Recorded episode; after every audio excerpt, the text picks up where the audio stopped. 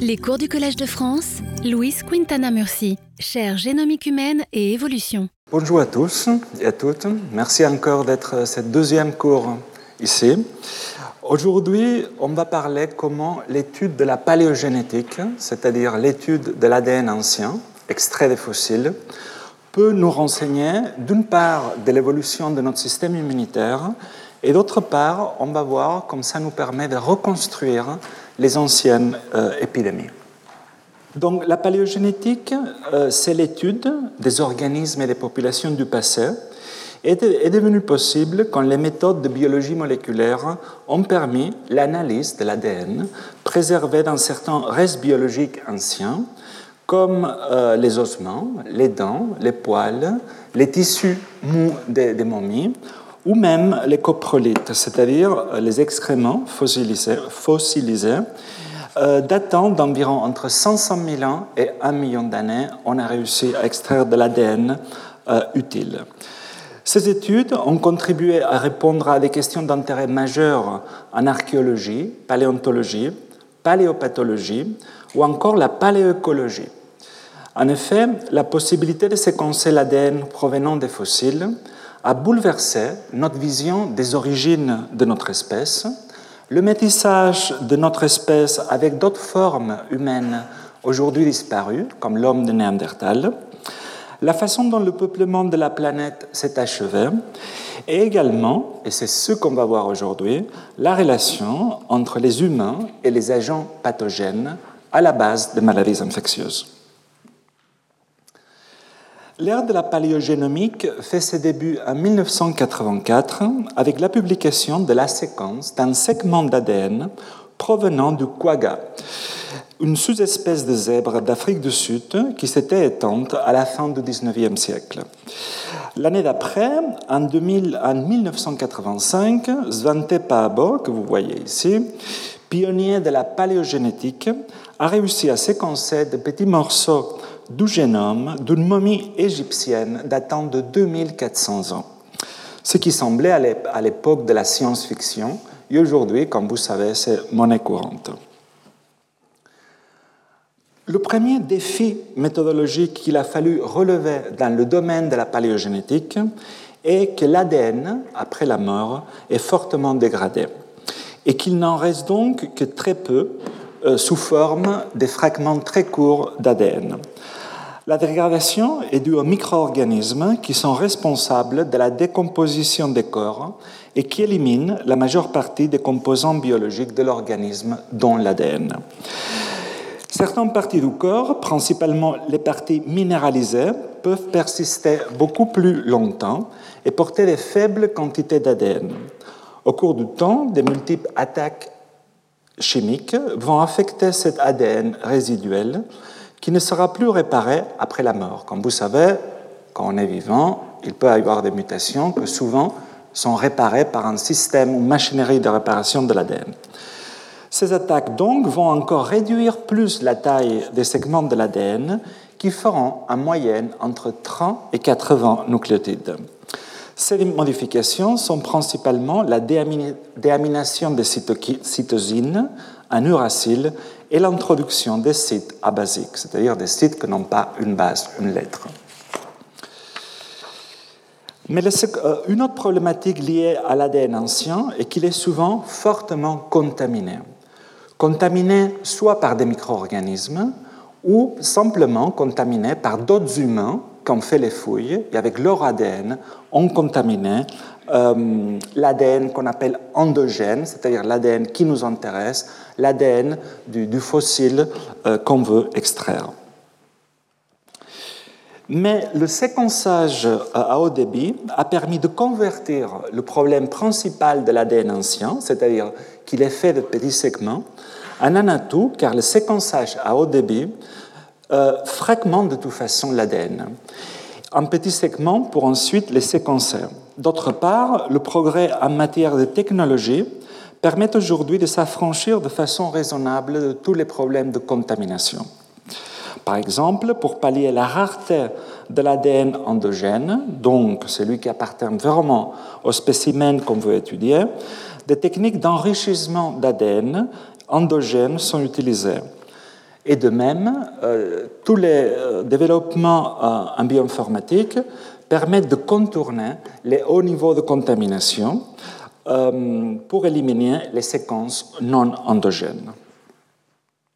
Dans cette dernière décennie, a vu le passage de la paléogénétique, c'est-à-dire l'étude des petits fragments d'ADN, à la paléogénomique, c'est-à-dire l'étude des génomes entiers des organismes du passé. Le séquençage de nouvelle génération, accompagné des progrès en bioinformatique, a permis de s'intéresser à des questions majeures en archéologie ou en paléanthropologie, comme la domestication des animaux, l'évolution des espèces sauvages en réponse au changement climatique, euh, l'évolution de l'espèce humaine, ses migrations et la façon dont notre espèce s'est métissée avec d'autres formes humaines. Mais euh, aussi nos relations avec les agents infectieux, une discipline connue sous le nom de paléopathologie qui s'intéresse au séquençage des anciennes pathogènes et j'y reviendrai plus tard. Donc aujourd'hui, on s'intéressera à trois grands thèmes. Tout d'abord, à la façon dont le métissage entre les sapiens, c'est-à-dire nous, et les hommes dits archaïques a permis à nos ancêtres de mieux survivre aux maladies infectieuses. Ensuite, on va voir comment l'étude d'anciennes populations d'Homo sapiens de différentes époques, du Paléolithique au Néolithique jusqu'au Moyen Âge, a permis de mieux comprendre nos relations, encore une fois, avec les agents pathogènes et les maladies infectieuses. Et enfin, nous nous intéresserons directement aux pathogènes eux-mêmes et verrons comment, et verrons comment le séquençage d'anciens pathogènes a permis de reconstruire et mieux comprendre les anciennes épidémies du passé, comme la peste noire en particulier. Donc commençons avec euh, le premier sujet d'aujourd'hui. Nous savons, et ça on l'a vu déjà euh, largement l'année dernière, qu'il euh, y a environ 40 000 ans, nous étions pas la seule espèce d'homo dans la planète. Les Néandertaliens ont vécu en Europe, au Moyen-Orient et en Asie de l'Ouest, en Asie centrale, jusqu'à il y a environ 40 000 ans. Euh, les plus anciens néandertaliens fossiles connus sont ceux de la Cima de los Huesos en Espagne, datés de 430 000 ans. De même, l'homme de Denisova ou les Denisoviens sont une forme humaine aujourd'hui disparue qui a vécu en Asie, surtout en Asie du Sud-Est, euh, qui partage un ancêtre commun avec les Néandertaliens il y a environ 500 000 ans. Grâce à la génétique, nous savons aujourd'hui comme nous l'avons vu aussi l'année dernière, donc c'est qu'un résumé, que nos ancêtres sapiens se sont métissés aussi bien avec les avec les néandertaliens qu'avec les dénisoviens, métissage dont nous importons aujourd'hui tous les traces dans nos génomes. Tous, en tout cas hors d'Afrique. J'y reviendrai. Certaines études suggèrent que les populations africaines se seraient également métissées avec une autre forme humaine, aujourd'hui toujours disparue, mais forme humaine qui reste à être découverte. Les relations entre notre espèce et les Néandertaliens ont été sujet de fortes controverses depuis la découverte de cette euh, espèce en 1856 dans la vallée de Néander, près de Düsseldorf en Allemagne. Ce n'est qu'en 2010 que le premier génome entier provenant d'un néandertalien a été séquencé, toujours par l'équipe de Svante Paabo à Leipzig en Allemagne. Et les résultats ont provoqué une surprise de taille, car ils ont montré qu'il y a environ 50 000 à 60 000 ans s'est produit un métissage entre nos ancêtres sapiens qui vivaient en Eurasie et les néandertaliens. Les traces que nous emportons aujourd'hui dans nos génomes font que tous les individus hors d'Afrique portent dans nos génomes entre 1 et 3 de matériel génétique d'origine néandertalien. En 2010, l'analyse de l'ADN provenant d'une phalange trouvée dans la grotte de Denisova, en Sibérie, a révélé l'existence d'une autre forme humaine jusqu'alors inconnue. Avec un petit segment de phalange, comme vous pouvez bien comprendre, sur la base de la paléanthropologie, c'était impossible d'identifier l'espèce à laquelle ce petit bout de doigt appartenait. C'est là qu'on peut apprécier la puissance de la génétique. Elle a en effet permis, en séquençant l'ADN, d'identifier un homme archaïque inconnu, qu'on appelait l'homme de Denisova, de, euh, du nom de la grotte où il a été découvert. Il aurait vécu en Asie il y a environ 500 à 102 000 ans, 110 000 ans, et il se serait séparé des ancêtres des hommes modernes d'aujourd'hui il y a environ 800 000 ans. Grâce à la comparaison des génomes néandertaliens et dénisoviens avec les différentes populations humaines d'aujourd'hui, c'est-à-dire nous tous, nous savons que toutes les populations hors d'Afrique, comme je vous disais, portent environ entre 1 à 3 de matériel génétique d'origine néandertalien, mais en ce qui concerne l'héritage dénisovien, tous les Eurasiens, portent dans leur génome du matériel dénisovien à la hauteur de moins de 1%, sauf pour les populations de l'Asie du Sud-Est et surtout du Pacifique, tout en particulier les Papous, l'archipel de Bismarck, les Vanuatu, où peut porter jusqu'à 3,5% de matériel génétique d'origine dénisovien qui s'ajoute aux deux, à moyen 2% que nous tous hors d'Afrique avons, de matériel d'origine néandertalienne, ce qui fait que certaines populations au monde peuvent porter de 5 à 6 de leur génome qui, qui viendraient des formes humaines aujourd'hui disparues.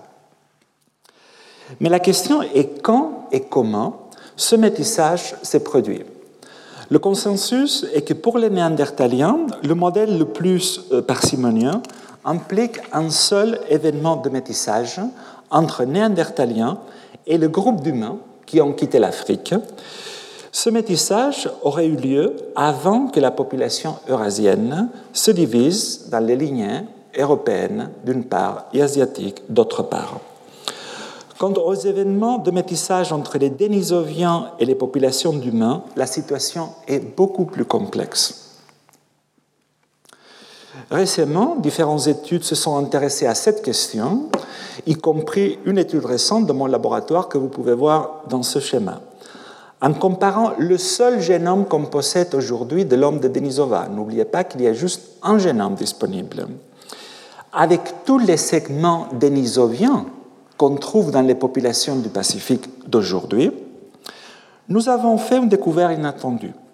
Il y aurait eu plusieurs événements de métissage entre les hommes modernes et les Denisoviens à différentes époques et dans différentes aires géographiques. Tout d'abord, cette comparaison a montré que les Denisoviens formaient des groupes déjà très hétérogènes.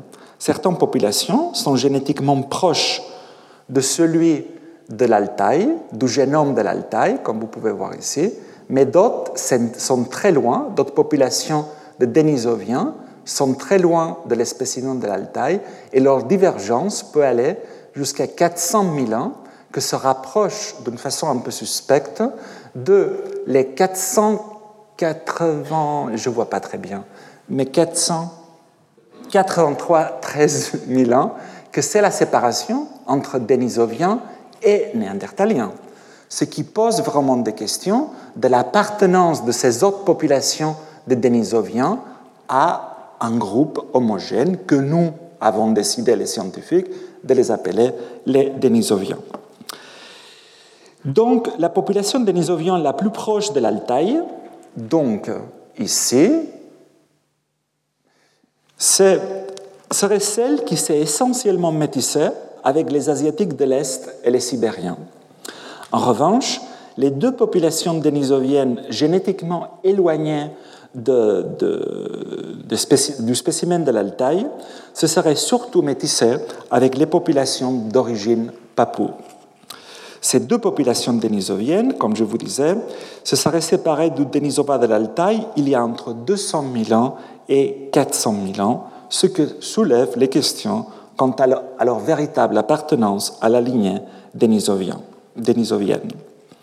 Plusieurs études soutiennent même un quatrième événement que vous pouvez voir ici de métissage, ici, et c'est resté ici euh, nu, ça, parce qu'on ne sait pas, euh, entre les Denisoviens et les chasseurs-cueilleurs dits négritos euh, des Philippines.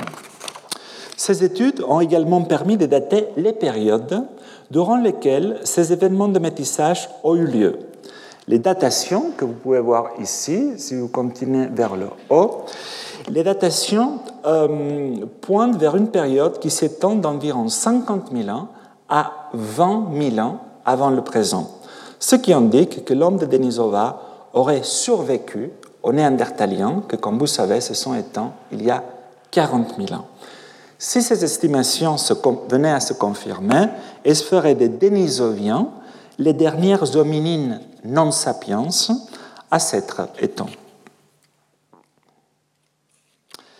Mais quel est le devenir, et ça c'est la vraie question, du matériel néandertalien ou dénisovien une fois il est présent dans le génome humain de nous tous? Autrement dit, dans quelle mesure la présence de matériel dit archaïque dans nos génomes, un phénomène connu sous le nom d'introgression archaïque, a été bénéfique ou délétère pour la survie des sapiens. Si la mutation d'origine archaïque est délétère, pour la survie des humains, celle-ci sera purgée de la population et éliminée par sélection négative. Comme vous pouvez voir, ça c'est au cours du temps. Nous savons aujourd'hui qu'il y a une forte sélection contre l'introgression archaïque, en particulier chez les gènes codant des protéines, probablement du fait de ses effets délétères chez les humains modernes. L'identification des régions du génome humain fortement dépourvues en héritage archaïque, on parle alors de désert archaïque, permet d'estimer les fonctions qui auraient pu participer et contribuer à la singularité de qui nous sommes, nous, les humains modernes.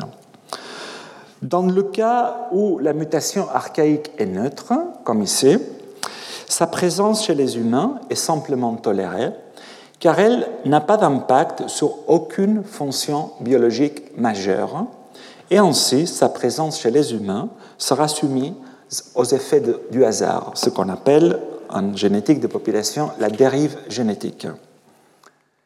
Enfin, si la mutation archaïque est bénéfique, disons que l'introgression de cette mutation, on va dire néandertalienne, dans notre génome a permis à nos ancêtres de mieux survivre le froid, de mieux survivre les pathogènes, à ce moment-là, la mutation avantageuse augmentera, en fréquence dans la population humaine, comme vous voyez, par sélection positive. On parle alors d'introgression adaptative. Voici une représentation des génomes individuels des populations. Néandertal en bleu, Denisova en rouge et les humains modernes en orange ou en beige. Certains segments archaïques introgressés, comme vous pouvez voir, sont partagés entre populations, tandis que d'autres régions de notre génome sont complètement dépourvues en matériel archaïque, les fameux déserts. Ces déserts peuvent être le produit de la sélection contre les variants génétiques délétères, les étoiles ici, qu'il peut être soit juste quelques, quelques mutations dans cette région très délétère, ou plein de mutations, chacune très peu délétère, mais dans l'ensemble et d'une façon additive, elles vont être délétères.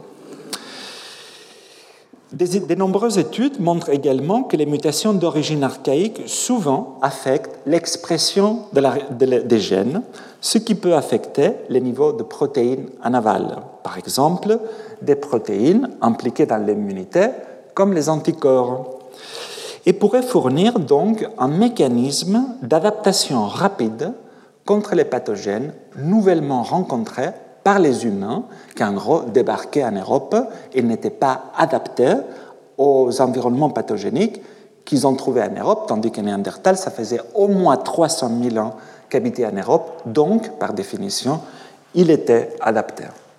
Différentes études, ils ont appliqué ce raisonnement afin de chercher des gènes dans nos génomes enrichis en matériel archaïque, ce qui nous renseignerait sur les conséquences phénotypiques d'une telle présence euh, de séquences d'origine néandertalien ou dénisovien chez l'homme moderne. Par exemple, dans cette étude, en étudiant plus de 1500 individus d'origine variée, euh, des Asiatiques de l'Est, des Européens, des Mélanésiens et des Indiens de l'Asie du Sud. Donc. Euh, cette étude a identifié 126 régions génomiques d'origine archaïque qui présentent des fréquences élevées dans les populations humaines d'aujourd'hui. D'une façon intéressante, 31 de ces régions génomiques sont impliquées dans des fonctions immunitaires et de la, défense de l'hôte contre les pathogènes. À noter, par exemple, la présence chez les Asiatiques de l'Est de la région d'origine néandertalien recouvrant les trois gènes de l'immunité innée TLR1, 6 et 10. Je vous rappelle, l'immunité innée, c'est notre première ligne de défense contre les pathogènes, et ces trois, gènes codent des récepteurs qui vont reconnaître qu'un microbe, qu'un pathogène est rentré dans notre corps. Notons également la présence chez les Européens et les Indiens de la région néandertalienne abritant les trois gènes OAS. Les gènes OAS sont impliqués dans la réponse antivirale. Et j'y reviendrai. Et euh, notez aussi la présence euh, chez les Mélanésiens du gène TNF-AIP3 d'origine archaïque, d'origine dénisovienne en l'occurrence, et ce gène code un enzyme, une enzyme impliquée dans l'atténuation de la réponse inflammatoire innée associée à la production de cytokines. Je vous rappelle le la fameuse tempête des cytokines qu'on peut subir quand on est infecté, par exemple par le Covid, par le SARS-CoV-2. Ça produit une grande réponse inflammatoire tellement forte que ça va aider pas seulement à se débarrasser du virus, mais ça va être nuisible pour notre santé. Prenons justement l'exemple du gène TNF-AIP chez les Mélanésiens.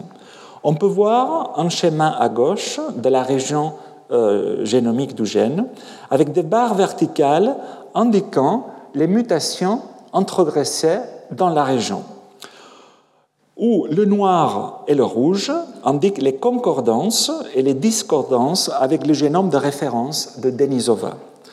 Deux mutations faussantes, c'est-à-dire qui changent la séquence protéique, sont représentées par des étoiles et on peut voir que sont en noir, c'est-à-dire elles concordent avec la séquence d'origine dénisovienne. On peut voir également qu'en amont du gène, représenté en bleu, on peut voir un pic d'activité de l'histone 3 qui est souvent associé à une expression plus importante du gène. À droite, on peut voir la distance génétique de la région introgressée, ici en gris, par rapport au génome de référence de Denisova dans les différentes populations étudiées. Et on peut voir clairement que la région introgressée est proche du génome denisovien seulement dans les populations mélanésienne. Ici. Nous avons vu que les variants génétiques archaïques sont souvent localisés dans les régions impliquées dans la régulation de l'expression génique. C'est exactement ce qu'on a montré d'ailleurs dans mon laboratoire il y a quelques années en étudiant des mutations associées à la variabilité de l'expression génique chez les, monocytes. Les monocytes, c'est un type euh, cellulaire dans notre sang, principalement impliqué dans la réponse immunitaire innée. Nous avons observé que ces variants archaïques euh, sont particulièrement impliqués dans la variabilité de l'expression génique, mais surtout en réponse au virus. Par exemple, nous avons identifié une région génomique recouvrant le gène PNMA1, que vous pouvez voir ici, dont certaines mutations héritées des Néandertaliens chez la population européenne sont, fréquentes, sont présentes une fréquence de 35%, en tout cas entre nous, la plupart d'entre nous ici d'origine européenne. Ces mutations sont associées à une expression plus forte du gène PNMA1 suite à l'infection par le virus de la grippe. Donc, dans l'ensemble, cette étude soutient l'hypothèse que le métissage entre les ancêtres des Européens et l'homme de Néandertal aurait été bénéfique pour la survie des premiers Européens contre les infections virales.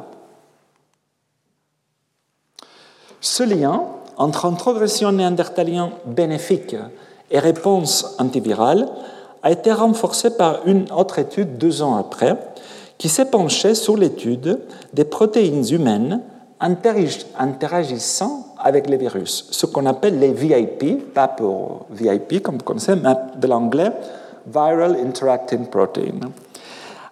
En analysant le pourcentage en origine néandertalienne présent dans environ 4500 VIP, donc 4500 protéines que nous avons qui reconnaissent les virus, ils ont observé que ces protéines humaines sont enrichies en origine néandertalienne.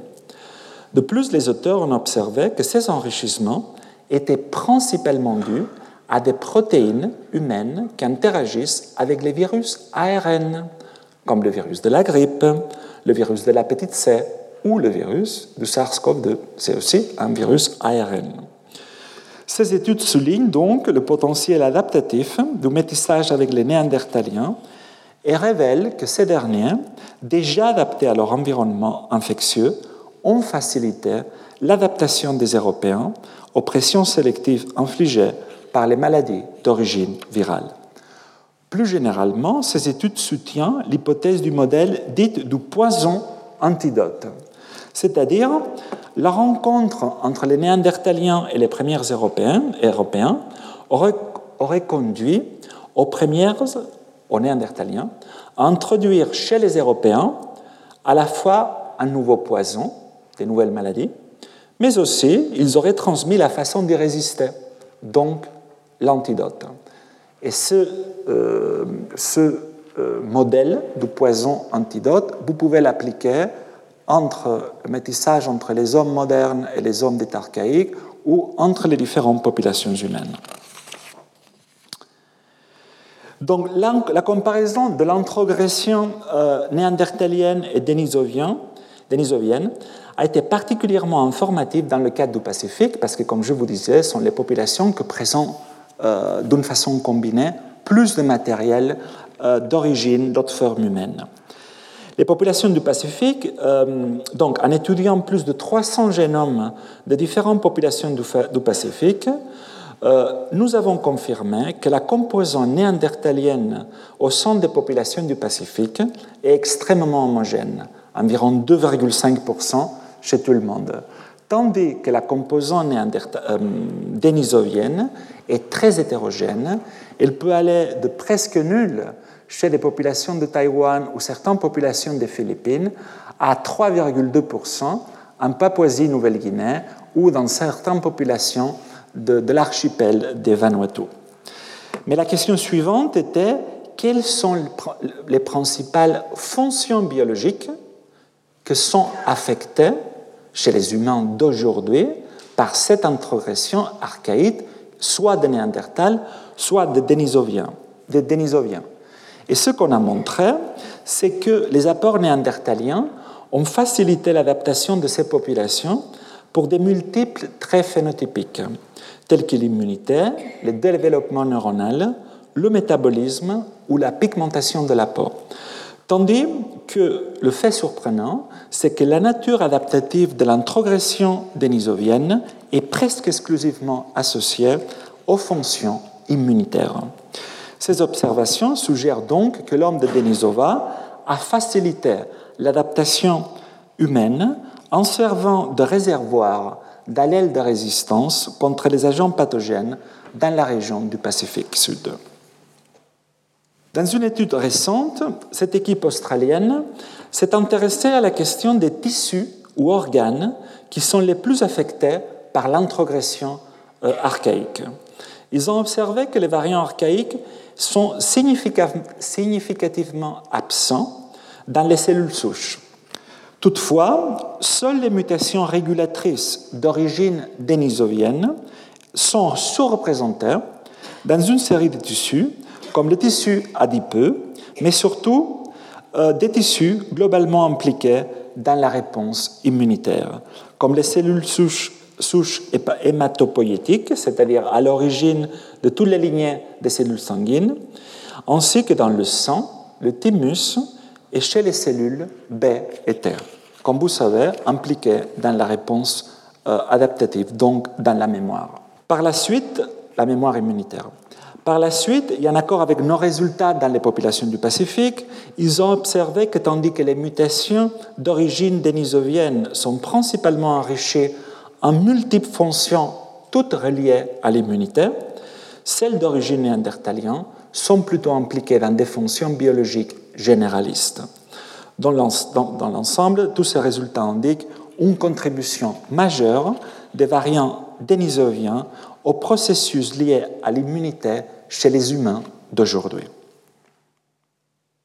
Passons maintenant à l'étude de l'ADN ancien chez les populations humaines anciennes, mais tous sapiens, ayant vécu à différentes périodes de notre histoire.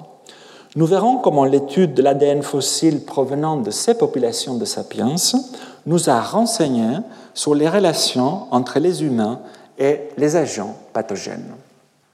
L'étude d'individus ayant vécu à différentes époques peut nous renseigner et surtout nous permettre de mesurer l'action de la sélection naturelle en temps réel, c'est-à-dire de voir quelles sont les mutations et les gènes qui ont plus changé en fréquence au cours du temps. Des mutations qui ont rapidement augmenté en fréquence dans le temps, si on compare des individus humains qui ont vécu il y a 10 000 ans, 5 000 ans, 2 000 ans, dans les mutations qui ont plus rapidement augmenté en fréquence, nous fournirons des exemples de gènes dont leur variabilité a été bénéfique pour la survie de notre espèce, tandis que celles dont la fréquence a diminué rapidement dans le temps euh, vont nous renseigner sur des gènes et des mutations délétères. C'est sur l'action de la sélection positive que s'est penchée une étude menée par l'Université de Harvard. Ils ont étudié les génomes de 230 individus d'origine européenne qui ont vécu entre il y a 8500 ans et 2300 ans. Donc, ils ont extrait l'ADN de ces restes fossiles et ils ont trouvé que les mutations qui ont plus en monté en fréquence au cours des 10 000 dernières années sont, entre autres, la mutation qui nous permet aujourd'hui de continuer à boire le lait à l'âge adulte, on en a parlé beaucoup, la mutation et les mutations que sont impliquées aujourd'hui dans une pigmentation plus claire de la peau et des yeux. Mais également, ils ont identifié ici d'autres gènes impliqués dans la réponse immunitaire. Toujours le cluster de gènes TLR1-610, je vous en ai parlé, impliqués dans la réponse immunitaire innée. Et l'hypothèse proposée pour expliquer ceci, c'est que ces gènes confèrent une protection face aux maladies infectieuses telles que la tuberculose ou la lèpre. La même étude a découvert des forts signaux de sélection dans des gènes avec fonction immunitaire autres, tels que le système HLA, vous savez, je vous en ai parlé la semaine dernière, impliqué dans notre réponse immunitaire adaptative, et le gène SLC22A4. Ce dernier a été associé à différentes prédispositions en maladies inflammatoires, immunitaires, telles que la colite et inflammatoire d'ailleurs, telles que la colite ulcéreuse ou la maladie cœliaque. Donc, ces observations renforcent l'hypothèse d'une adaptation génétique de l'homme aux agents pathogènes au cours de l'Holocène, c'est-à-dire dans les dernières 10 000 ans. Dans ce schéma, on peut voir les analyses plus détaillées des régions génomiques avec des mutations ayant fortement augmenté en fréquence dans les dernières 10 000 ans. La seule chose que je veux noter ici, c'est les forts signaux de sélection au niveau toujours de la région HLA, où on peut voir des signaux de sélection indépendants, ce qui soutient l'hypothèse que cette région a joué un rôle majeur dans l'histoire récente des humains pour une meilleure protection immunitaire contre les infections. Mais cette étude a aussi permis de voir dans quelle population plus précisément ces mutations ont augmenté en fréquence, ont augmenté en fréquence et ont donc conféré un avantage évolutive. En comparant, où ici vous pouvez voir en différentes couleurs, en vert des populations de chasseurs-cueilleurs d'il y a 8-9 000 ans, en bleu différentes populations de, des agriculteurs néolithiques, donc venant du Moyen-Orient, en rouge, les populations provenant des steppes de la, de, de la région pontique caspienne il y a environ 4500 ans en Europe. Et en pointillé, vous voyez des populations modernes d'aujourd'hui. Et ici, vous avez la fréquence de ces gènes. Donc, ce qu'on peut voir, c'est que pour la mutation responsable de la digestion du lait à l'âge adulte, par exemple ici, l'augmentation en fréquence est surtout visible dans les populations d'origine des steppes, en rouge, arrivées en Europe, comme je vous disais, au cours des 4500 dernières années. Dans le cas des gènes immunitaires TLR1, 6 et 10, on peut voir que l'accroissement de fréquence commence à partir de l'arrivée des peuples fermiers du Moyen-Orient, en bleu, migration qui a démarré il y a environ 10 000 ans. Toutefois, ces mutations ont continué à augmenter en fréquence dans les temps plus récents, comme vous pouvez voir ici, en regardant les lignes de couleur qui reflètent, la fréquence de ces mutations à présent. Je vous rappelle qu'en Europe, la présence de, des mutations euh, ici euh, dans, le gène, dans, dans, ces gènes TLR sous sélection positive est présent à environ 60%. Euh, Un résultat qui mérite une attention tout particulière est toujours cette présence, comme nous venons de le voir, du système HLA comme étant souvent ciblé par la sélection au cours des derniers millénaires. Les molécules HLA sont impliquées dans la présentation des peptides pour les cellules T. Euh, les molécules HLA de classe 1 sont fabriquées dans le réticulum endoplasmique et où elles fixent des fragments peptidiques, principalement des protéines endogènes ou les amène à la membrane cellulaire pour être inspectés par les, cellules T. Les, molécules HLA de classe 2 sont également fabriquées dans le réticulum endoplasmique, à partir d'où elles se déplacent vers les endosomes, où elles récoltent des fragments de peptides provenant principalement des protéines euh, exogènes et les amènent à la membrane cellulaire pour être inspectées par les cellules T CD4+, dans ce cas-là. Donc la région génomique qui code le système HLA, ici, a une structure génomique extrêmement complexe que l'on peut voir simplifiée dans ce schéma, où on peut voir les gènes codant les molécules de classe 1 en violet et les molécules de classe 2 et 3 en rouge et en vert. Une étude, pionnière conduite par euh, Franck Prugnol à l'IRD a voulu tester dans quelle mesure la diversité génétique qu'on voit dans la population à niveau du système HLA à travers le monde a été façonnée par la présence des pathogènes. Pour cela, ils ont étudié la diversité du système HLA dans plus de 60 populations humaines. Et on comparait donc la diversité génétique du système HLA avec la diversité pathogénique de la région où ces différentes populations habitaient.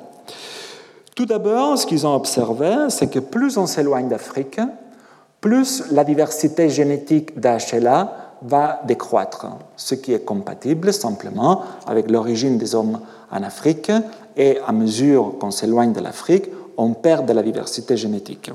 En revanche, quand ils se tiennent compte de cela, ils ont vu que la diversité génétique du système HLA est d'autant plus importante dans les régions où la diversité et la richesse en virus, en l'occurrence, est, euh, grande. Donc, euh, autrement dit, plus il y a d'agents pathogènes dans une région géographique donnée, plus le système HLA sera diversifié d'un point de vue génétique. Ces résultats soutiennent ainsi l'hypothèse que la variabilité génétique observée dans le système HLA est le produit de la sélection naturelle imposée par les agents infectieux. Une étude récente datant, une étude récente s'est penchée sur l'étude d'une population ayant vécu à la fin de la période néolithique associée à la culture dite de Wartburg, une culture qui se trouve particulièrement dans le centre-ouest de l'Allemagne et date d'environ 5600 à 4800 ans avant le présent. Pour cela, ils ont obtenu des génomes de 42 individus appartenant à cette culture qui étaient enterrés dans une sépulture collective. Tout d'abord, ils se sont intéressés à la diversité génétique de ces individus Wartberg, qui a été comparée à celle de plus de 50 populations de l'Eurasie. L'analyse en composant principal montre que les individus ici, de, la culture Wartberg, forment un groupe, en rouge, assez hétérogène, qui se situe entre les populations de chasseurs-cueilleurs européennes et les populations des premiers agriculteurs. Des estimations plus formelles sur les niveaux de métissage des individus Wartberg ont montré que leur diversité génétique est d'environ 40% d'origine des chasseurs-cueilleurs et le reste attribuable aux fermiers provenant de l'Anatolie. Mais ensuite, ils se sont concentrés sur la variabilité de ces individus à niveau de la région HLA. Ils ont observé que les individus de Wartberg, ici, vous le voyez, montraient en général des fréquences de certains types HLA plus élevées que les peuples fermiers ou que les Allemands modernes, c'est-à-dire les Allemands d'aujourd'hui. Certains de ce type HLA ont été associés d'une part à une résistance accrue à certaines infections d'origine virale, telles que les infections par le virus de l'hépatite C, la grippe ou les herpès virus, mais d'autre part à un risque plus important face aux infections d'origine bactérienne. Donc cette étude suggère que ces types HLA ont été maintenus à des fréquences plus élevées durant, la période de la culture Wartberg à cause de leurs caractéristiques fonctionnelles, fonctionnelles antivirales, mais que par la suite, par exemple, avec l'arrivée de certaines bactéries, vous pouvez voir ici, que ces mêmes haplotypes ont diminué en fréquence, comme par exemple l'hypothèse serait l'arrivée de la peste dans les temps historiques. Cette étude montre comment l'étude des gènes immunitaires dans des populations ayant vécu dans différentes époques de la préhistoire peut nous renseigner sur la nature des pathogènes auxquels les populations du passé ont été exposées. Mais l'étude du génome d'individus disparus nous a également aidé à mieux comprendre la façon dont l'arrivée des Européens en Amérique a conduit au déclin de certaines populations d'Amérindiens après l'introduction des nouveaux pathogènes. Cette étude, menée en 2016 par l'Université de l'Illinois, a exploré la diversité génétique d'une population des membres des Premières Nations, c'est-à-dire le terme désigné aux peuples autochtones au Canada, avant et après l'arrivée des Européens. Donc la diversité des génomes de ces individus anciens, qui ont vécu dans la région du Prince Rupert en Colombie-Britannique il y a entre 6000 et 1000 ans, ont été comparés à ceux des individus des communautés Chimchian habitant dans la même région aujourd'hui. Tout d'abord, les auteurs ont montré une affinité entre les anciens individus, ici en noir, en pointillé, en point noir, et les Chimsians en vert, avec une dérive des Chimsians d'aujourd'hui vers les Européens en bleu, comme s'y attendait à la vue du métissage qu'il y a entre ces groupes des Premières Nations et euh, les Européens. Ensuite, ils se sont penchés sur l'étude du modèle démographique qui explique le mieux l'histoire démographique de ce groupe de Premières Nations. Le modèle qui en ressort est l'existence d'un goulot d'étranglement, c'est-à-dire une forte réduction de la taille de cette population, que s'est produit il y a 175 ans chez les ancêtres des Chimtians modernes, entraînant une réduction de 57% de la taille effective de la population, probablement suite au contact avec les Européens. La date du couloir d'étranglement coïncide également avec les épidémies de variole documentées du XIXe siècle. Enfin, ils se sont penchés sur l'étude de la sélection naturelle dans deux groupes. Ils ont, dans les deux groupes, donc les anciens et les modernes, ils ont trouvé que chez les anciens individus, les fonctions immunitaires apparaissaient en premier. C'est-à-dire, euh, en premier, les fonctions immunitaires sont le groupe que c'est plus sélectionné chez les anciens individus. Indice potentiel d'une adaptation aux agents pathogènes présents dans l'environnement ancien. Toutefois, la région génomique qui montre les signaux de sélection les plus fortes, c'est un gène, HLA, toujours, un gène de l'HLA, dont les mutations retenues par la sélection sont présentes chez tous les individus anciens et seulement chez 36% des individus d'aujourd'hui. Donc la diminution, encore une fois, de fréquence des allèles avantageux au passé dans la population moderne suggère que l'arrivée des Européens a entraîné des changements environnementaux qui ont rendu ces mutations auparavant avantageuses délétères dans le contexte d'aujourd'hui. Plus généralement, ce que l'on peut observer, c'est qu'il y a eu des changements de fréquence considérables à travers le temps de certains types HLA, de la période néolithique jusqu'à l'âge de bronze et aujourd'hui. Ces changements peuvent, dans certains cas, être spécifiques de certaines populations, comme nous pouvons le voir ici, où les populations sont représentées en différentes couleurs. Vert pour la Russie, bleu pour l'Allemagne, rouge pour la Tchéquie et violet pour la France. Prenons l'exemple de la Tchéquie en rouge, par exemple. Euh, on peut voir que pour certains types HLA, comme le premier, la mutation est restée faible pendant longtemps pour augmenter euh, dans les dernières périodes. Donc à partir de l'âge de bronze, qu'elle monte considérablement en fréquence. Dans d'autres cas, comme c'est le cas du type HLA B2705, ici, c'est le contraire. Il y a une chute considérable en fréquence, ici en rouge, vous le voyez, à partir de la période néolithique jusqu'à aujourd'hui. Ce qui suggère que ce type HLA est devenu de plus en plus délétère pendant l'histoire de l'homme. Mais il n'y a pas que l'étude de l'HLA pour s'intéresser à la façon dont nos ancêtres ont réagi aux agents infectieux. On peut également s'intéresser à tout le système ou une partie du système de l'immunité innée, c'est-à-dire cette première ligne de défense qu'on a contre les pathogènes.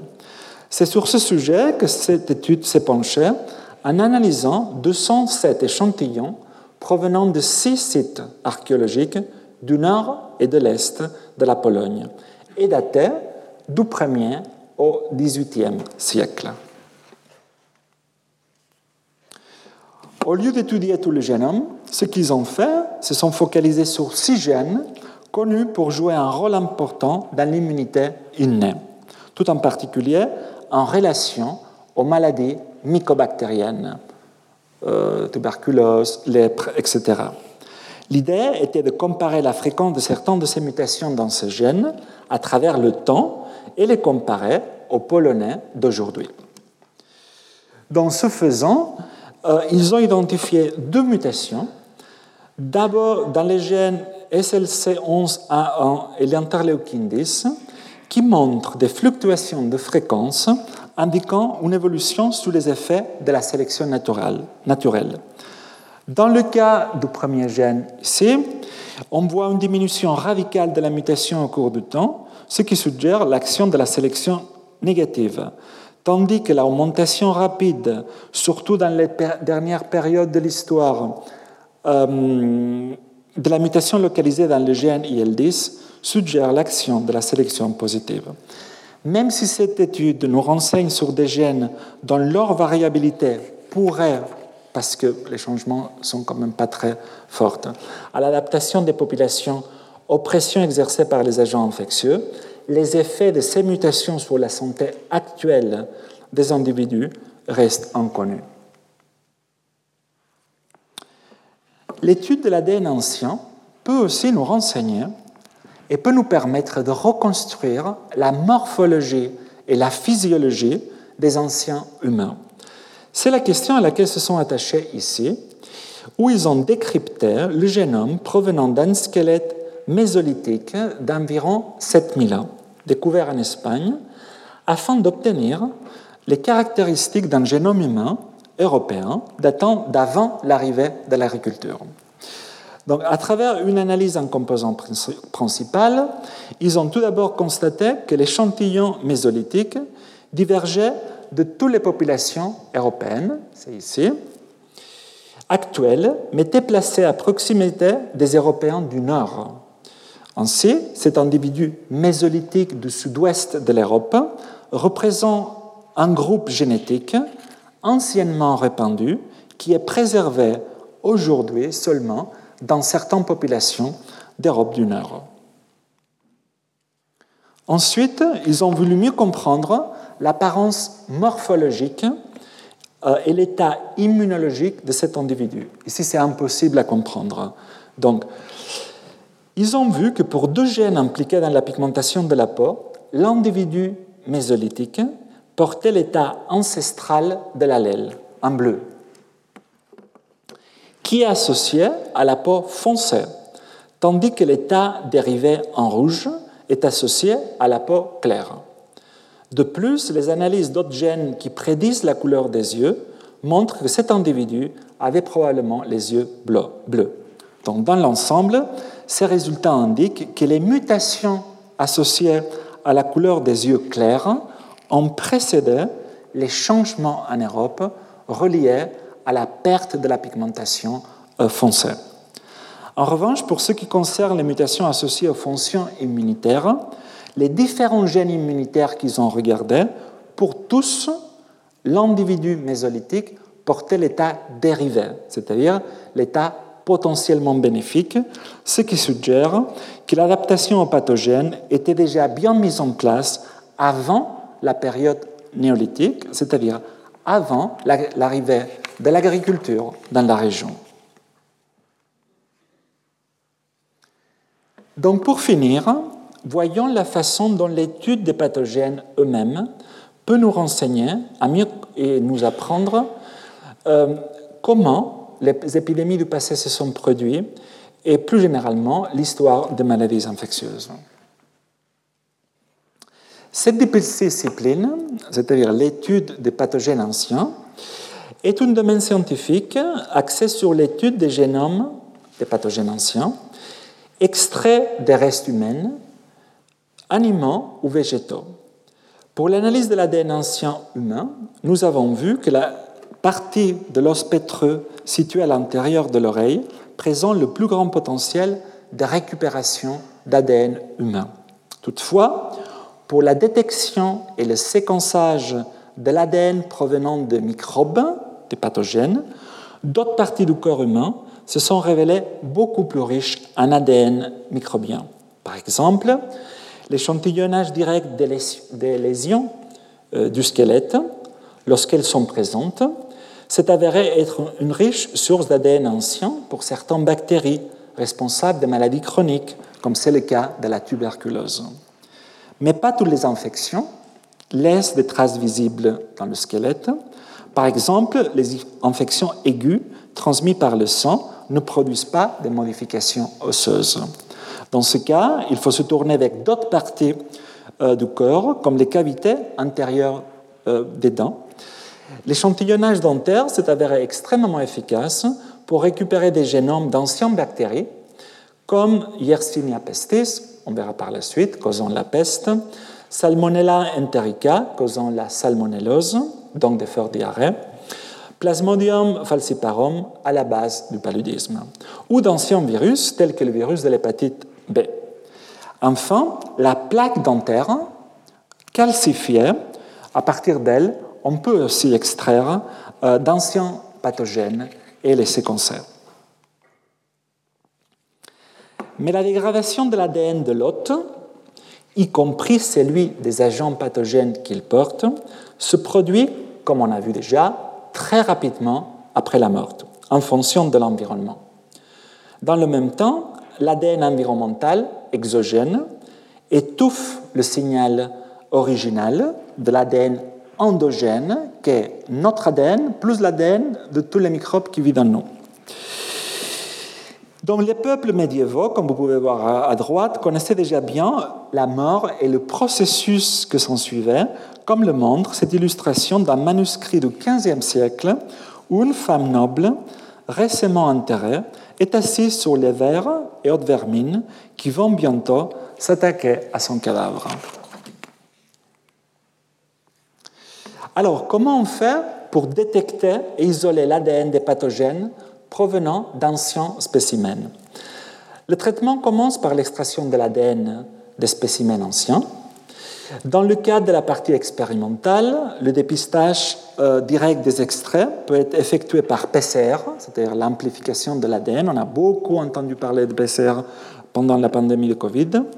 Et cette PCR va cibler, au lieu du SARS-CoV-2, des gènes spécifiques à l'espèce de microbe qu'on veut étudier.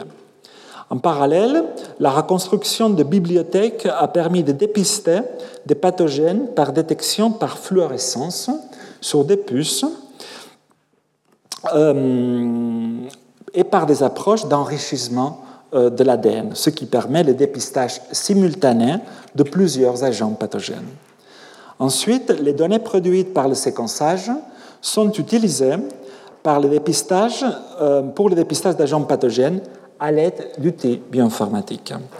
Donc, après le traitement de ces données, les fragments d'ADN sont cartographiés par rapport à un génome de référence cible. Il est également possible de détecter l'ADN d'un ancien pathogène à l'aide de méthodes de profilage métagénomique, c'est-à-dire sait tout ce qu'on trouve.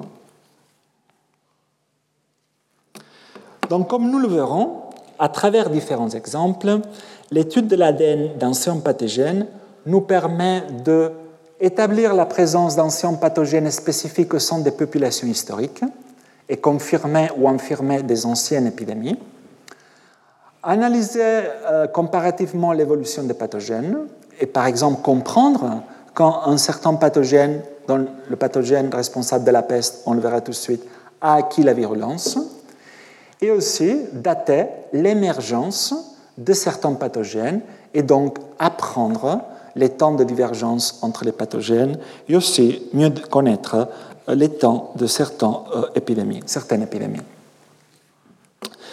Dans le cadre des études en, paléogénomique des, des pathogènes, l'agent le mieux étudié est sans doute l'agent causal de la peste, Yersinia pestis, une bactérie à gramme négatif découverte, comme on l'a vu vendredi dernier, par Alexandre Yersin.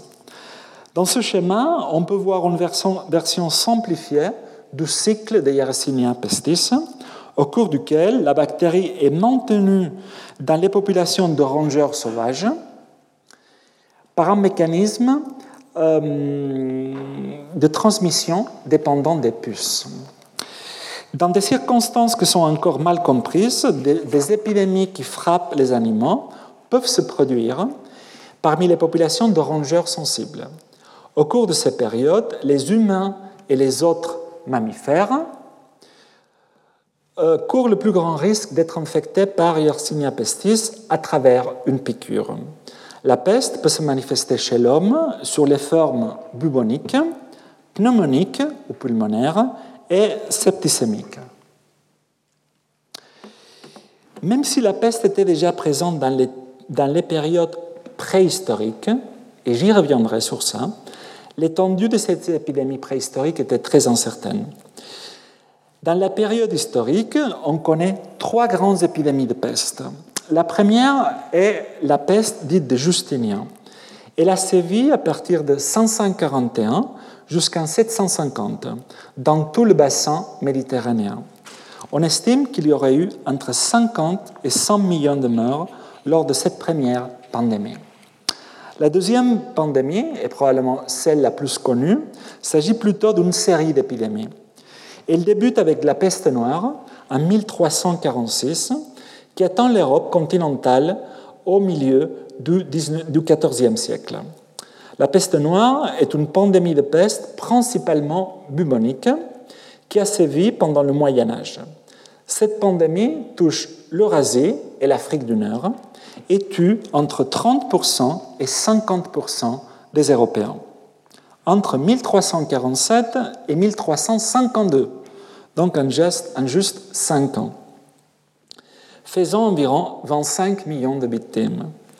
Ensuite, la peste va régulièrement ressurgir jusqu'au XIXe siècle, de l'Europe au bassin méditerranéen et jusqu'au Moyen-Orient. Enfin, la troisième épidémie de peste est connue sous le nom de peste de Chine ou peste moderne. Elle débute au, milieu du XIXe siècle dans le Yunnan, en Chine, et arrive à Canton et Hong Kong en 1894. Tous les continents ont été touchés par cette dernière pandémie. Madagascar, le Japon et le Portugal furent atteints en 1899, Sydney San Francisco l'année suivante, puis Java en 1910 et Ceylan en 1914, en tout cas ce que s'appelait Ceylan à l'époque. En France, ont été touchés Marseille en 1902 et Paris en 1920 et Ajaccio en 1945. Le premier pathogène ancien à avoir été séquencé a été en effet celui du bacille de la peste.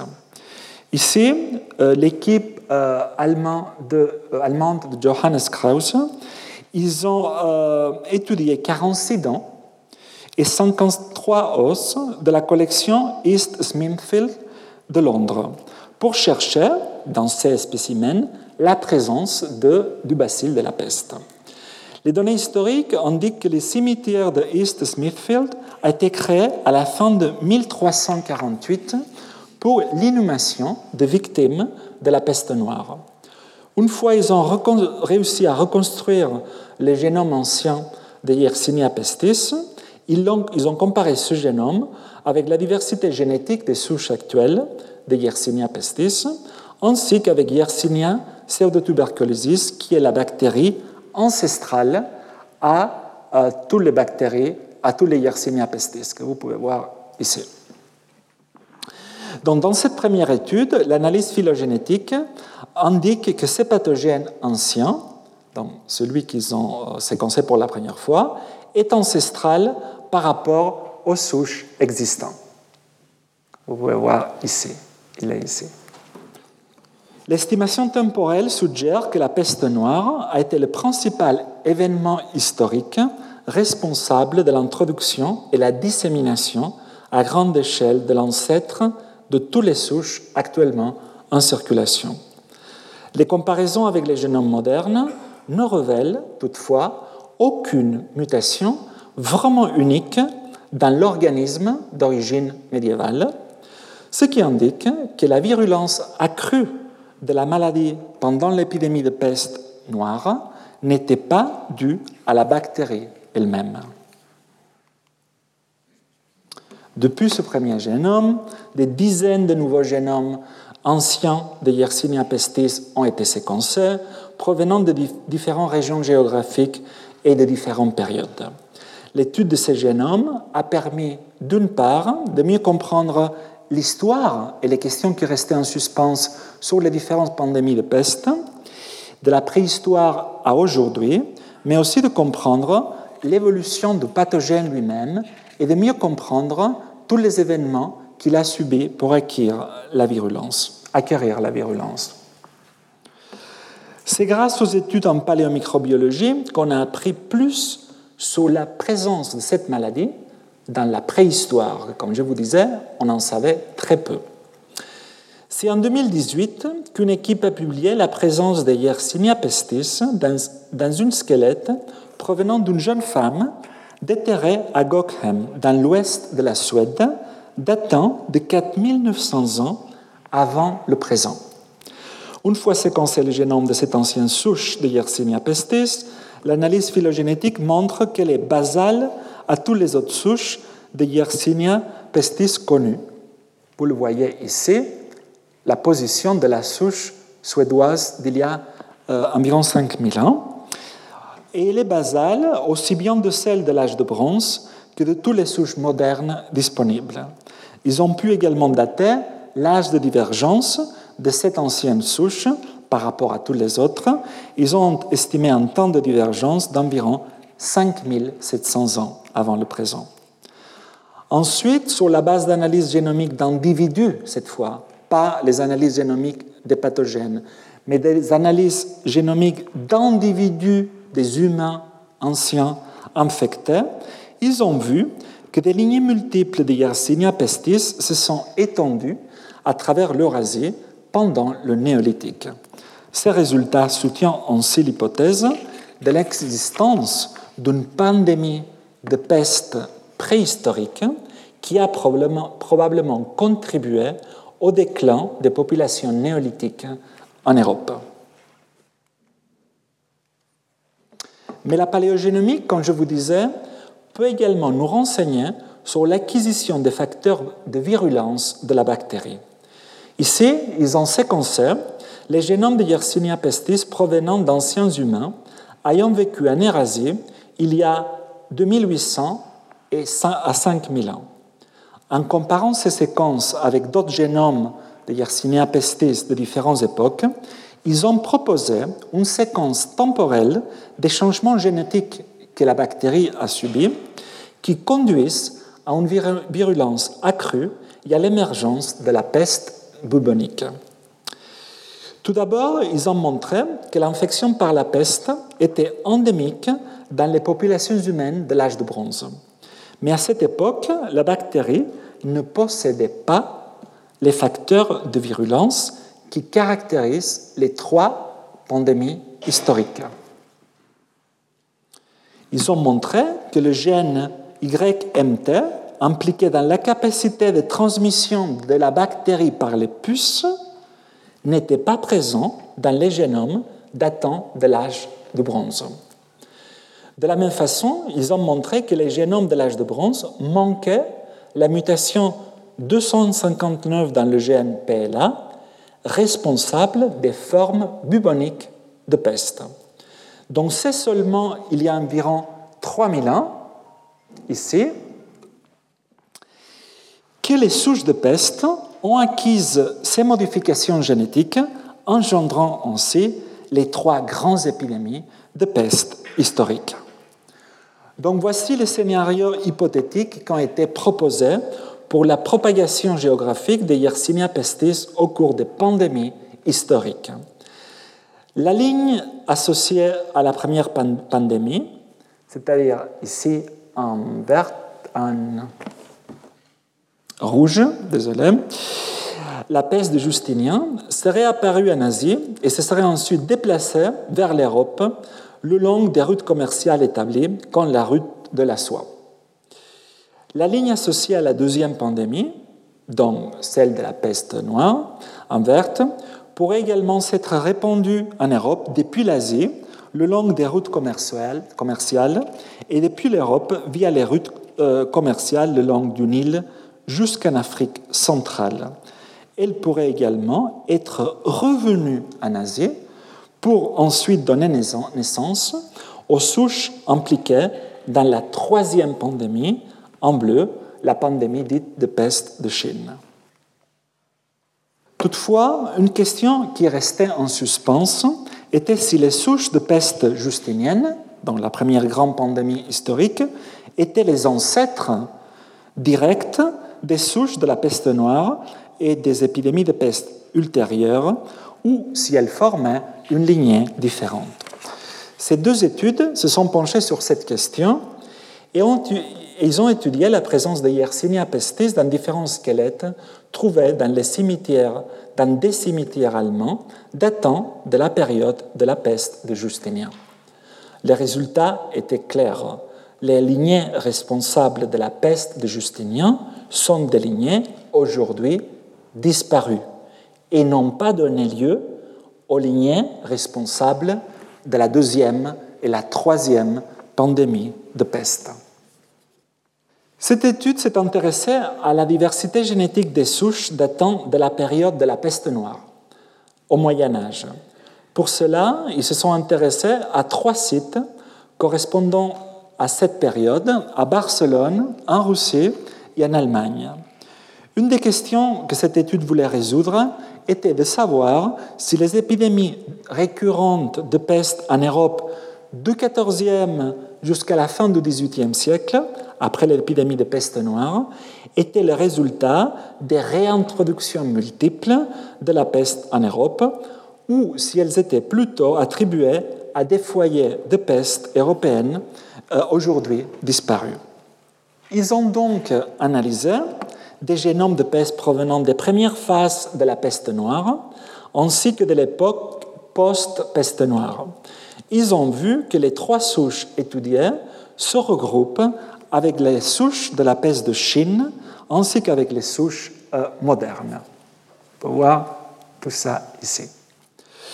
Ceci soutient l'idée donc que la peste noire et les épidémies de peste suivantes en Europe, ainsi que la troisième épidémie euh, dite de Chine, ont été causées par la même lignée de Yersinia pestis. Les mêmes auteurs se sont intéressés à l'évolution de la virulence de la bactérie à partir de l'époque de la peste noire. Pour cela, ils ont analysé des restes humains, cette fois provenant de 10 sites archéologiques européens couvrant cette période et ont reconstruit 34 génomes anciens de, de Yersinia pestis. Ils ont montré la perte d'une région génomique liée à la virulence, comme celle euh, liée à la virulence, perte observée dans les souches associées aux étapes tardives de la pandémie, comme celle à Londres, à Brandenburg, en Allemagne, ou encore plus tard à Marseille. Toutefois, la perte de ces deux gènes ne semble pas avoir réduit la mortalité, car l'épidémie de peste de Marseille, par exemple, entre 1720 et 1722, est connue pour avoir causé une grande mortalité. Cette délétion donc génomique, a également été identifiée dans les génomes liés à la première pandémie de peste, donc entre 541 et 750, ce qui suggère une trajectoire évolutive comparable de Yersinia pestis au cours des deux événements. Les conséquences fonctionnelles de cette perte génomique restent toutefois inconnues à présent. Donc, pour résumer, Qu'est-ce que l'on sait aujourd'hui sur l'évolution de la bactérie responsable de la peste? On sait qu'on la trouve déjà vers la moitié et la fin du néolithique et à l'âge de bronze, mais que ces souches, ici en jaune et en violet, n'étaient ni, ni adaptées à utiliser les puces comme vecteur de transmission, ni avaient la mutation responsable de la peste bubonique. C'est tout ça. C'est après, il y a environ 3000 ans, que les souches de peste ont acquis ces propriétés et ont donné lieu aux trois grandes épidémies de peste pendant la période historique, celle de Justinien, ici en noir, qui n'a pas donné suite, et euh, celle de la branche 1 ici, que sont responsables de la peste noire et des épidémies de peste ultérieures. Donc vous voyez ici l'intérêt et euh, l'informativité de la paléomicrobiologie pour mieux comprendre la dynamique d'une épidémie euh, du passé. Mais évidemment, il n'y a pas que de la peste, donc voyons rapidement le cas du virus de la variole qui a tué toutefois entre 300 et 500 millions de personnes que pendant le XXe siècle. Sa diffusion dans les populations, initiée après une transmission probable à partir d'un hôte animal, a été concomitante avec les mouvements de population à travers les continents. La maladie a été officiellement déclarée éradiquée en 1979 à la suite des campagnes massives de vaccination.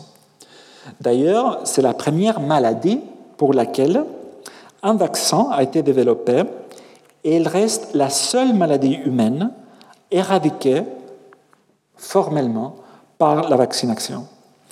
Bien que l'existence de la variole en Égypte, en Inde et en Chine semble remonter à plusieurs millénaires, l'échelle de temps de l'émergence de l'agent causal, c'est-à-dire le virus de la variole, et son évolution reste controversée. En tout cas, le restait jusqu'à il n'y a pas longtemps. Dans cette étude, afin de répondre à ces questions, ils ont séquencé le génome d'une ancienne souche du virus de la variole prélevée sur une momie lituanienne datant de 1643 à 1665. Cette étude a révélé que le génome de cette souche ne présente pas de réarrangement majeur et que le contenu en gène est très similaire à ceux de toutes les autres souches de variole isolées pendant le XXe siècle.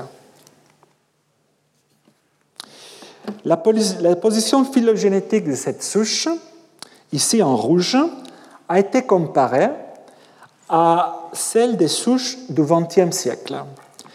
Il est positionné, à la base de la diversité des souches de la variole. Ils ont estimé que l'ancêtre commun de toutes ces souches date d'entre 1588 et 1645, c'est-à-dire de la période pré-vaccin. En revanche, la diversité génétique de branches P1 et P2, c'est-à-dire tout ça, est extrêmement faible, ce qui suggère une origine très récente, datant d'entre la fin du 19e et le début du 20e, correspondant donc à l'essor de la vaccination antivariolique à niveau mondial. En résumé, ce que montre cette étude est que l'échelle de temps de l'évolution de la variole est bien plus récente que ce euh, qu'on le pensait. Dans une étude plus récente, une équipe danoise a voulu révisiter l'histoire de la variole en récupérant des séquences virales d'individus d'Europe du Nord, dont 11 dataient d'entre 600 euh, et 1005 ans, ce qui recoupe l'âge viking. Ce faisant, ils ont refait la phylogénie des virus en y incluant le génome de la momie lituanienne que je viens de vous montrer. Tout d'abord, ils ont estimé que l'âge de l'ancêtre commun de toutes ces souches est plus ancien de ce qu'on le pensait, avec une date d'il y a environ 1700 ans. Ensuite, ils ont vu que tandis que les génomes lituaniens se regroupent, comme dans l'étude précédente, euh, avec les souches actuelles de la variole, ceux provenant de l'âge viking forment un groupe à part, ici en rouge. Une comparaison du contenu en gènes des séquences de l'âge viking montre des grandes différences avec celui des virus modernes. Trois gènes qui sont actifs dans toutes les séquences des virus modernes étaient inactifs il y a plus de 1000 ans.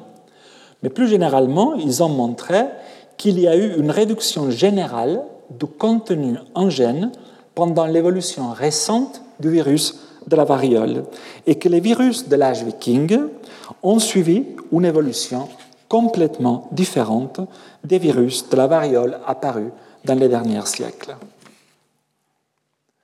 Le dernier exemple que j'aimerais partager aujourd'hui avec vous, c'est l'exemple d'une maladie toujours très active dans la population humaine, c'est-à-dire la tuberculose.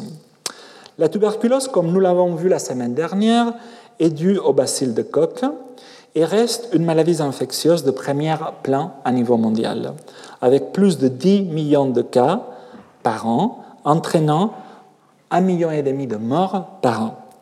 Aujourd'hui, on estime qu'un quart de la population mondiale est infectée par le bacille de la tuberculose. De plus, d'un point de vue historique, on sait que la tuberculose est considérée comme la maladie la plus meurtrière de l'histoire en Europe, avec plus de 1 milliard de victimes dans les deux derniers millénaires. Des études phylogénétiques montrent que le bacille de la tuberculose est vraisemblablement apparu en Afrique parce que c'est où il montre plus de diversité génétique, la même chose que pour les humains. Ces souches font partie de ce qu'on appelle le complexe Mycobacterium tuberculosis et comprend sept lignées adaptées à l'homme que vous voyez là à gauche, en couleur, et plusieurs lignées adaptées à divers animaux sauvages et domestiques en gris. Les lignées 2, 3 et 4 sont les plus répandues, répandues dans le monde et sont caractérisées par une délétion qui caractérise les souches dites modernes et qui serait à l'origine de la diffusion, mondiale de la maladie. Pendant longtemps, on pensait que les humains avaient contracté la tuberculose à partir d'animaux domestiques au cours de la période néolithique, comme par exemple à partir de, de Mycobacterium bovis qui affecte les bovins. Plus tard, la disponibilité des premières séquences complètes du génome bactérien de Mycobacterium tuberculosis a révélé, que Mycobacterium bovis avait un génome plus petit que celui de Mycobacterium tuberculosis. Et plusieurs études ensuite ont soutenu le scénario d'une évolution dans laquelle les humains auraient plutôt transmis, eux, le bacille de la tuberculose aux animaux, aux autres animaux, et pas à l'inverse. Je reviendrai. Cette première étude, donc l'étude de David de, Ignacio Comas, pardon, c'était vraiment une étude pionnière dans, euh, dans l'analyse phylogénétique des membres du complexe Mycobacterium tuberculosis. Ils ont analysé 259 souches de tuberculose d'origine variée.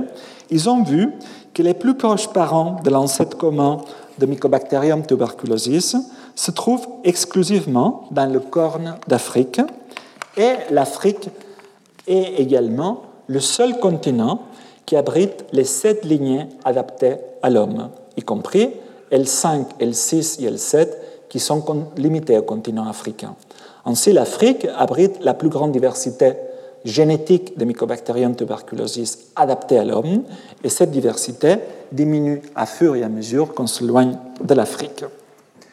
Cette même étude, en comparant la diversité génétique des lignées de Mycobacterium tuberculosis avec des données de l'ADN des populations humaines d'aujourd'hui, a proposé un schéma selon lequel les différentes lignées de tuberculose se seraient déplacées à travers la planète avec les migrations humaines pendant la période du Paléolithique.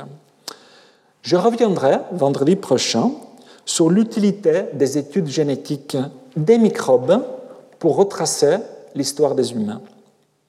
En tout cas, ils ont estimé ici, sur la base d'une coévolution entre l'homme et le bacille de la tuberculose, que l'ancêtre de Mycobacterium tuberculosis datait de 70 000 ans donc une origine ancienne de la maladie.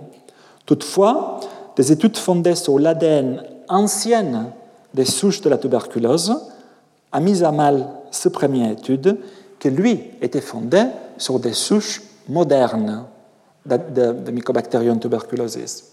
En gros, ils étaient très pionniers, mais ils se sont trompés.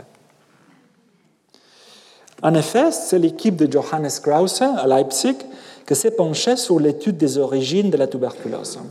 Pour ce faire, ils ont étudié trois génomes mycobactériens vieux d'environ 1000 ans et provenant des squelettes humains du Pérou. Tout d'abord, ils ont vu que la tuberculose était déjà présente aux Amériques bien avant le contact avec les Européens. Ensuite, ils ont construit un arbre phylogénétique avec une base de données contenant plus de 200 souches modernes de Mycobacterium tuberculosis, ainsi que différentes lignées de tuberculose spécifiques aux autres animaux. Ici, vous pouvez voir les trois souches anciennes trouvées au Pérou. De façon surprenante, ce qu'ils ont vu, c'est que les anciennes souches de Mycobacterium tuberculosis, donc humaines, sont bien distantes des formes connues adaptées à l'homme aujourd'hui et sont plus étroitement liées à celles adaptées aux otaries. Comme vous pouvez voir, ils sont complètement entourés des souches, principalement des phoques et des autres otaries. Ces observations soutiennent l'hypothèse d'un transfert zoonotique des pinnipèdes aux humains entre 700 et 1000 ans après Jésus-Christ, c'est-à-dire dans la période précolombine. Ainsi, les pinnipèdes ont probablement contracté la maladie à partir d'une espèce haute africaine, ont transporté la maladie à travers les eaux océaniques pour ensuite transmettre la bactérie aux humains au cours du premier millénaire de notre ère. Le fait d'avoir une souche plus ancienne de tuberculose que l'étude précédente leur a permis de recalibrer l'horloge moléculaire, c'est-à-dire tous les combien d'années il y a une mutation, et réestimer donc l'âge de l'ancêtre commun de Mycobacterium tuberculosis. Et ce faisant, ils ont daté l'âge de l'ancêtre commun à 6000 ans, qu'il y a une énorme différence par rapport aux 70 000 ans de l'étude euh, précédente. Cette étude soutiendrait ainsi une origine récente de la tuberculose pendant la période du néolithique. Enfin, une étude de l'année suivante s'est penchée sur la même question en analysant 14 génomes, cette fois, de Mycobacterium tuberculosis provenant des restes momifiés du XVIIIe siècle, en Hongrie cette fois-ci. Tout d'abord, ils ont vu que tous les génomes appartenaient à la lignée 4 de, de lignée des Mycobacterium tuberculosis. Ils ont ensuite estimé l'âge de l'ancêtre commun de tous les membres de cette lignée.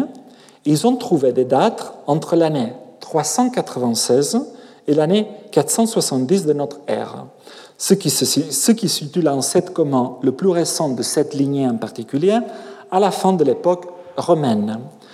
Mais ils ont recalculé la date de l'ancêtre commun de toutes les souches de Mycobacterium tuberculosis et ils ont confirmé l'origine récente d'il y a environ 6000 ans de ce qu'on appelle le complexe Mycobacterium tuberculosis. Donc, j'ai fini pour aujourd'hui. Je suis ravi que j'ai fini presque exact dans le temps par rapport à la semaine dernière, 12h27.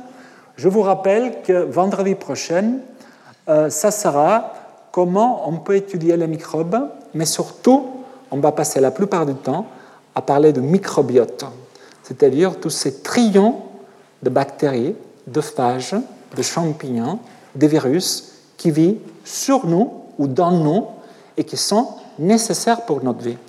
Mais aussi, on va voir comment on peut utiliser la diversité génétique de tous ces microbes gentils, la semaine prochaine, il n'y aura pas de microbes méchants, pour mieux comprendre simplement l'histoire de nous tous. Et je vous remercie encore d'être là.